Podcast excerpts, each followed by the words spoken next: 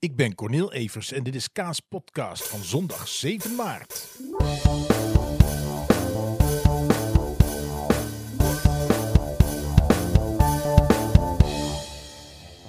En het is zondag. De laatste dag van de week, maar natuurlijk de eerste dag van de nieuwe telling van Kaas Podcast. En hoe komt dat, nieuwe luisteraars? Dat komt omdat ik eerst begon met uh, alle items van de hele week achter elkaar te plakken en dan op zondag uh, online te gooien. En daarna ben ik overgestapt op dagelijks een podcast. Hè, zoals de meeste van jullie zullen weten. Um, en daarmee begin ik nog steeds. Dus dit is aflevering 8.1, noem ik dat dan. En dan ga ik door tot en met zaterdag 8.7. En daarna begin ik met 9.1. Mijn logica. Totaal geen logica. hey, daar gaan we dan. Gisteren was het matchday, zoals ik jullie heb aangekondigd. En uh, het was een wedstrijd om niet snel te vergeten. Of juist wel. Maar um, laat ik zeggen hoe het ging.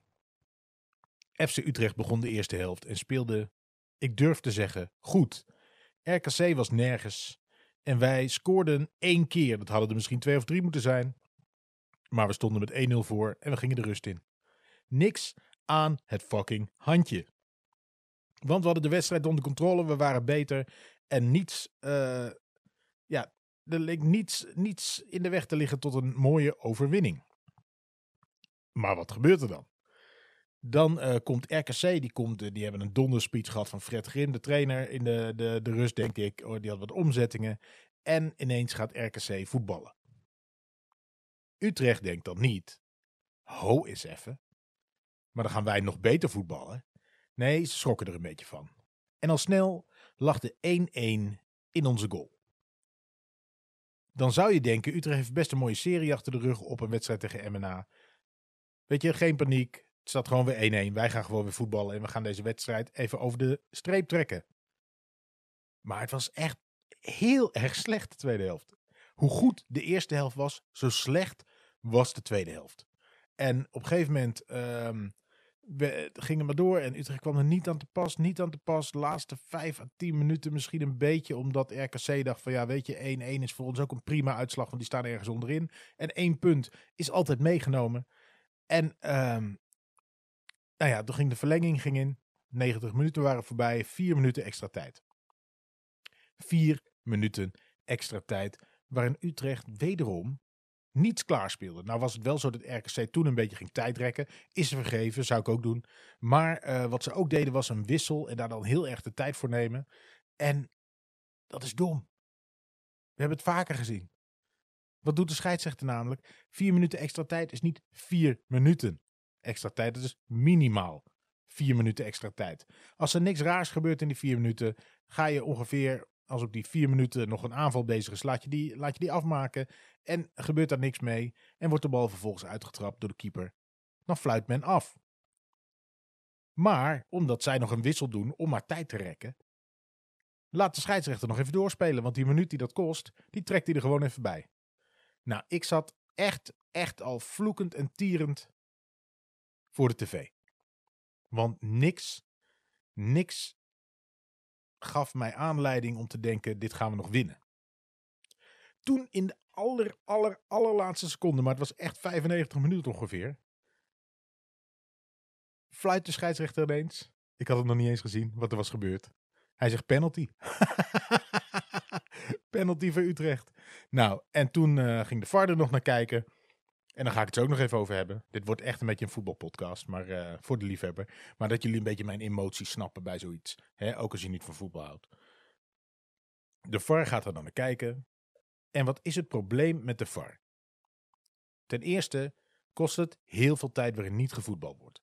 Hè, terwijl je gewoon een scheidsrechter en twee grensrechters en een vierde official bij het veld hebt die prima zo'n wedstrijd kunnen leiden. Maar goed, ze mochten nog wel eens wat missen of een foute beslissing nemen en daar zou die VAR dan voor zijn.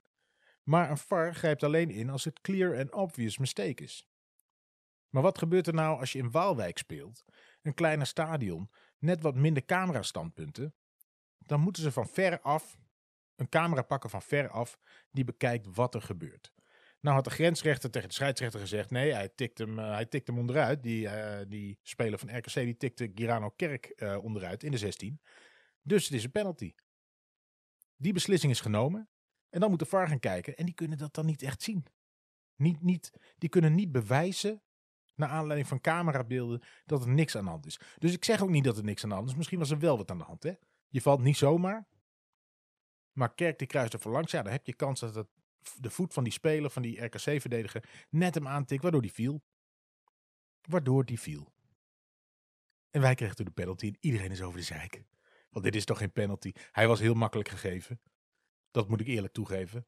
Dit had ook zomaar geen penalty kunnen zijn. En had ook niemand erom gemaald. En had niemand gezegd van, hé, hey, dit moet een penalty zijn, wat is dit nou? Maar die VAR is dus een waardeloos instrument, omdat niet op, in elk stadion de camera's op dezelfde plekken hangen, uh, dezelfde inzoom mogelijkheden hebben, waardoor het een oneerlijke strijd is tussen de verschillende stadions. Dus de, de, de luxere stadions, de grotere stadions, hebben meer voordeel van een VAR dan de kleinere stadions. En dit keer nekte dat RKC. Want Sander van de Streek die ging achter die bal staan. We moesten nog even een minuut wachten op die VAR. En die zei, ja, uh, weet je, wij kunnen clear en obvious bewijzen dat je een fout hebt gemaakt, scheidsrechter. Dus laat hem maar nemen. En hij schoot hem prachtig rechts beheerst rustig in. De keeper sprong eerst en hij dacht, dan tik ik hem in die andere hoek. Dat deed Sander van de Streek fantastisch. En laat ik eerlijk zijn, ik heb echt gejuicht. Vooral toen die scheidsrechter naar de stip uh, wees. Want daarna dacht je, ja, dit, dit gaat niet gebeuren. Dat dit ook nog wordt gemist in deze wedstrijd. Dus ik ging er wel vanuit dat die Sander van een streek hem zou nemen. Want het is een coole kikker en die kan dat gewoon. Maar um, weet je, stiekem vind ik het wel lekker. er waren mensen nog allemaal boos dat het zo slecht was de tweede helft. Maar eigenlijk vind ik niks lekkerders dan eerst boos, boos, boos en dan oh, opluchting. Weet je wel? Ik hou wel van dat soort wedstrijden. Ik vind dat stiekem en natuurlijk die 0-6 toen tegen Willem II, dat is ook heerlijk een keertje. Maar als dat elke week zo zou zijn, zou ik er geen drol aan vinden. Stiekem vind ik dit echt heel lekker. Echt heel lekker. En wat gebeurde er nou? Gingen allemaal RKC-supporters na de tijd nog. Ja, en de KVB is tegen ons. Dit dat. Luister vrienden. En met vrienden bedoel ik ook vrienden. Want RKC is gewoon van oudsher een bevriende club van FC Utrecht. Dus uh, niks kwaads over die club. Ik vind het een leuke club. Maar vorig seizoen stonden ze onderaan. En waar bovenin de ranglijst uh, werd aangehouden toen corona de competitie stopte, heeft men onderin besloten dat er niemand zou degraderen en niemand zou promoveren vanuit de keukenkampioen-divisie. Waar Cambuur in de graafschap gewoon zo ver voor stonden dat ze dik en dik verdiend hadden om wel te promoveren. En RKC stond toen strak onderaan. Toen hebben ze heel veel mazzel gehad. Toen heeft de KNVB hun echt een cadeautje gegeven. Dus om nu nou te zeggen dat de KNVB altijd tegen je is. Ah, dat slaat nergens op, vrienden. Hey, um, maar goed, dat was, dat was het voetbal. Echt, ik, ik, ja, het, het, werkt toch zo bij mij. Ik ben gewoon vandaag in een beter humeur. Ik stond ook op. Ik denk, wat hebben we gisteren nou voor wedstrijd gezien? Het was echt een rare wedstrijd. Echt een rare wedstrijd. Maar um, weet je, ik sta gewoon vrolijker op. Zo simpel is het dan.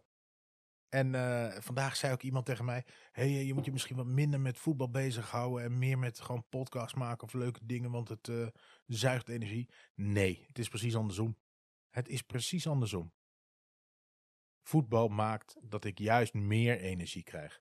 He, dat ik mijn, mijn uh, die soort van oeremoties ergens in kwijt kan. En nu voor tv is dat inderdaad een stuk minder dan normaal. Maar normaal gesproken kun je dat kwijt en dan word je daar rustiger van. Of je nou wint of verliest, je, je, je kunt je daar uiten, je kunt je daar, weet je, je laat dingen los. En, en, en natuurlijk weet je dat het minder um, uitmaakt voor het leven in zijn algemeen dan uh, politiek. Of dan als dingen, heel erge dingen die er gebeuren in de wereld. Maar op het moment dat je een club in je hart hebt gesloten, dan is dat gewoon heel belangrijk voor je.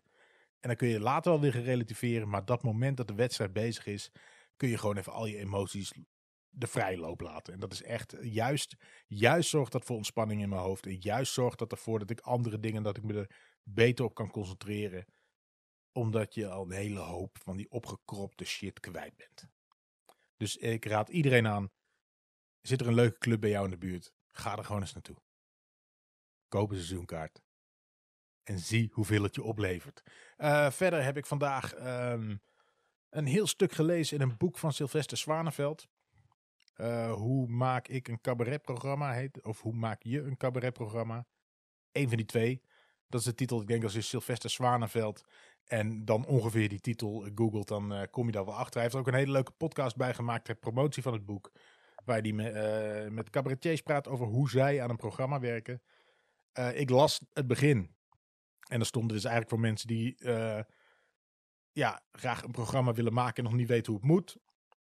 Nou, ik heb dat al wel, even kijken, vier avondvullende programma's gemaakt natuurlijk. Maar dan nog is het heel leuk vind ik, en dat heb ik wel eens eerder verteld over uh, interviews of boeken. Ik vind het heel leuk om van een ander te horen hoe die tot ideeën komt en hoe die aan het werk gaat. En juist omdat iedereen het zo op zijn eigen manier doet, vind ik dat heel uh, inspirerend.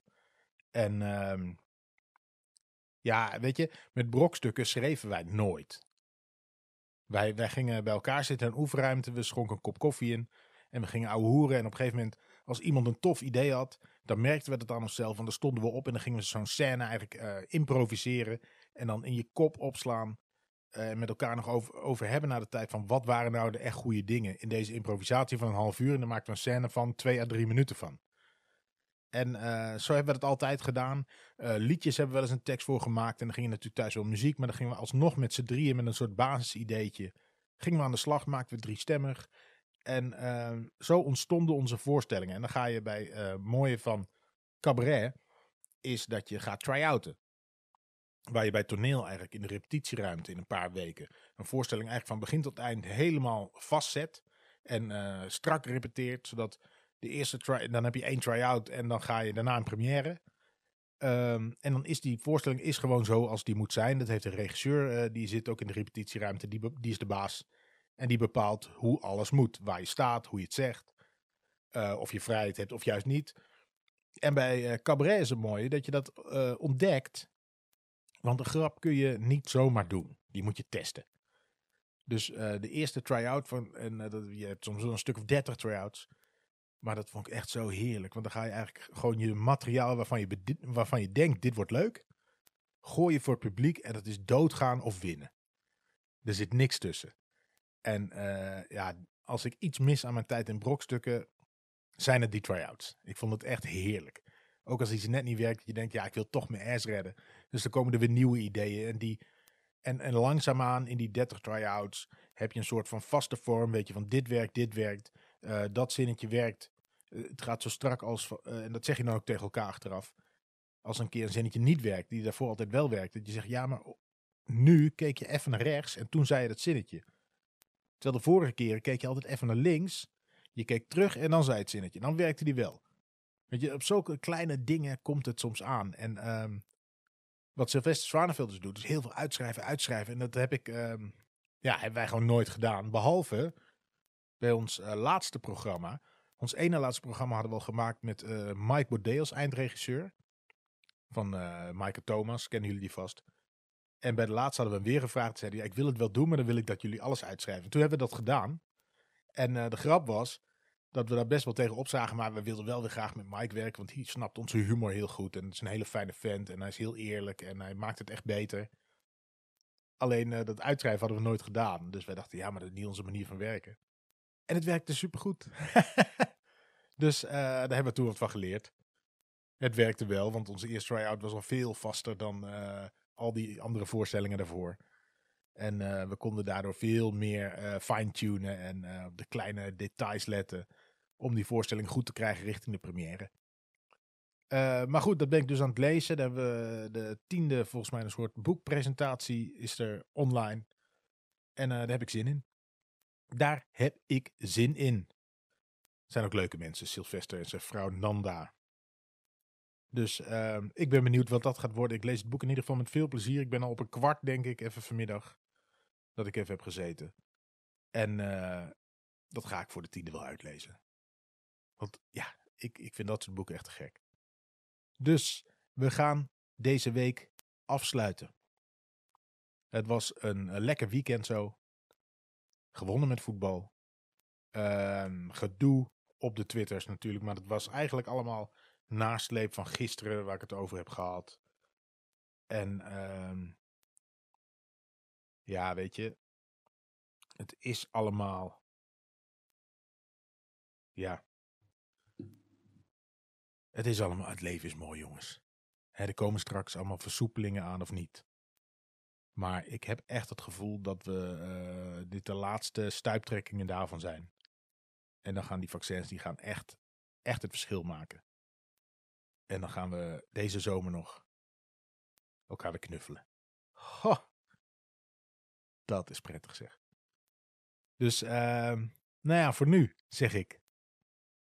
Tot morgen.